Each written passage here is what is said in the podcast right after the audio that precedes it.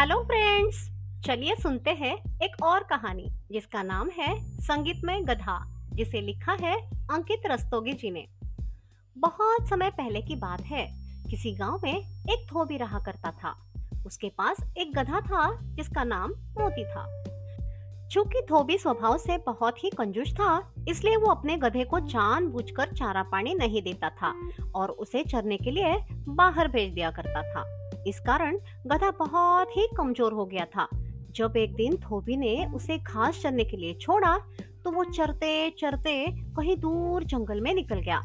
जंगल में उसकी मुलाकात एक गिदड़ से हुई। गिदड़ ने पूछा, गधे भाई, तुम इतने कमज़ोर क्यों हो? तो गधे ने जवाब दिया, मुझसे दिन भर काम करवाया जाता है और मुझे कुछ खाने के लिए भी नहीं दिया जाता है। यही वजह है कि मुझे इधर उधर भटक भटक कर अपना पेट भरना पड़ता है। इस कारण मैं बहुत कमज़ोर हो गया हूँ। गधे की ये बात सुनकर गीदड़ कहता है, मैं तुम्हें एक उपाय बताता हूँ, जिससे तुम बहुत ही स्वस्थ और शक्तिशाली हो जाओगे। गीदड़ कहता है, यहाँ पास में ही एक बहुत बड़ा बाग है। उस बाग में हरी भरी सब्ज़ियाँ और अच्छे अच्छे फल लगे हुए हैं। मैंने उस बाग में जाने का एक खुफिया रास्ता भी बना रखा है जिसे मैं रोज रात को जाकर बाग में हरी भरी सब्ज़ियाँ और फल खाता हूँ। यही वजह है कि मैं एकदम तंदुरुस्त हूँ। गीदड़ की बात सुनते ही गधा उसके साथ हो जाता है। फिर गीदड़ और गधा दोनों ही साथ मिलकर बाग की ओर चल देते हैं। बाग में पहुंचकर गधे की आँखें चमक उठती है। इतने सारे फल और सब्ज़ियाँ देखकर गधा अपने आप को रोक ही नहीं पाता है और बिना देर किए वो अपनी भूख मिटाने के लिए रसीले फल और सब्जियों का आनंद लेने लगता है। गीदड़ और गधा जी भर के खाने के बाद उसी बाग में सो जाते हैं। अगले दिन सूरज निकलने से पहले गीदड़ उठ जाता है और फ़ौरन बाग से निकलने को कहता है। गधा बिना सवाल किए गिदड़ की बात मान लेता है और दोनों वहाँ से रवाना हो जाते हैं।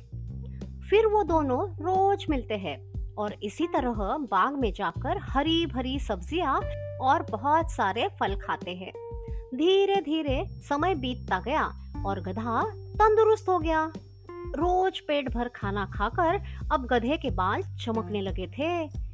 उसकी चाल में भी सुधार हो गया था। एक दिन गधा खूब खाकर मस्त हो गया और ज़मीन पर लेटने लगा। तभी गिदड़ ने पूछा गधे भाई तुम्हारी तबीयत तो ठीक है ना?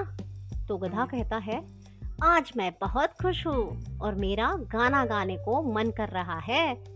गधे की ये बात सुनकर गिदड़ घबरा गया और बोला ना गधे भाई ये काम भूल कर भी मत करना।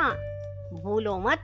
हम यहाँ चोरी कर रहे हैं। कहीं बाग के मालिक ने तुम्हारा बेसुरा गाना सुन लिया और यहाँ आ गया तो बड़ी ही मुसीबत हो जाएगी। भाई, इस गाने वाने के चक्कर में मत पड़ो। गिदड़ की ये बात सुनकर गधा बोला, तुम क्या जानो गाने के बारे में? हम गधे तो खानदानी गायक है। हमारा ढेंचू राग तो लोग बड़े शौक से सुनते हैं। आज मेरा गाने का बहुत मन है, इसलिए मैं तो ज़रूर गाऊँगा। गिदड़ समझ जाता है कि गधे को गाने से रोक पाना अब बहुत ही मुश्किल है। गिदड़ को अपनी गलती का आभास हो जाता है। गिदड़ बोला, गधे भाई, तुम सही कह रहे हो। गाने वाने के बारे में हम क्या जाने? अब तुम बता रहे हो तो मुमकिन है। कि तुम्हारी सुरीली आवाज़ सुनकर बाग का मालिक फुल माला लेकर तुम्हें पहनाने ज़रूर आएगा। गिदड़ की बात सुनकर गधा खुशी से गदगद हो जाता है। गधा कहता है, ठीक है, फिर मैं अपना गाना शुरू करता हूँ। तभी गिदड़ कहता है, मैं तुम्हें फूल माला पहना सकूँ, इसलिए तुम अपना गाना मेरे जाने के बाद पंद्रह मिनट बाद शुरू करना। इससे मैं तुम्हारा गाना खत्म होने से पहले यहाँ पर वापस आ जाऊँगा। गिदड़ की ये बात सुनकर गधा और भी ज़्यादा फूला नहीं समाता है और कहता है, जाओ भाई, गिदड़, मेरे सम्मान के लिए फूल माला लेकर आओ। मैं तुम्हारे जाने के पंद्रह मिनट बाद ही गाना शुरू करूँगा गधे के इतना कहते ही गिदड़ वहाँ से नौ दो ग्यारह हो जाता है। गिदड़ के जाने के बाद गधा अपना गाना शुरू करता है। गधे की आवाज़ सुनते ही बाघ का मालिक लाठी लेकर वहाँ पर पहुँच जाता है। वहाँ गधे को देख बाघ का मालिक कहता है अब समझ में आया कि तू ही है जो मेरे बाघ को रोज चर के चला जाता है। आज मैं तुम्हें नहीं छोड़ूँगा। इतना कहते ही बाघ मालिक लाठी से गधे की खूब जमकर पिटाई करता है। बाघ मालिक की पिटाई से गधा अधमरा हो जाता है और बेहोश होकर ज़मीन पर गिर जाता है।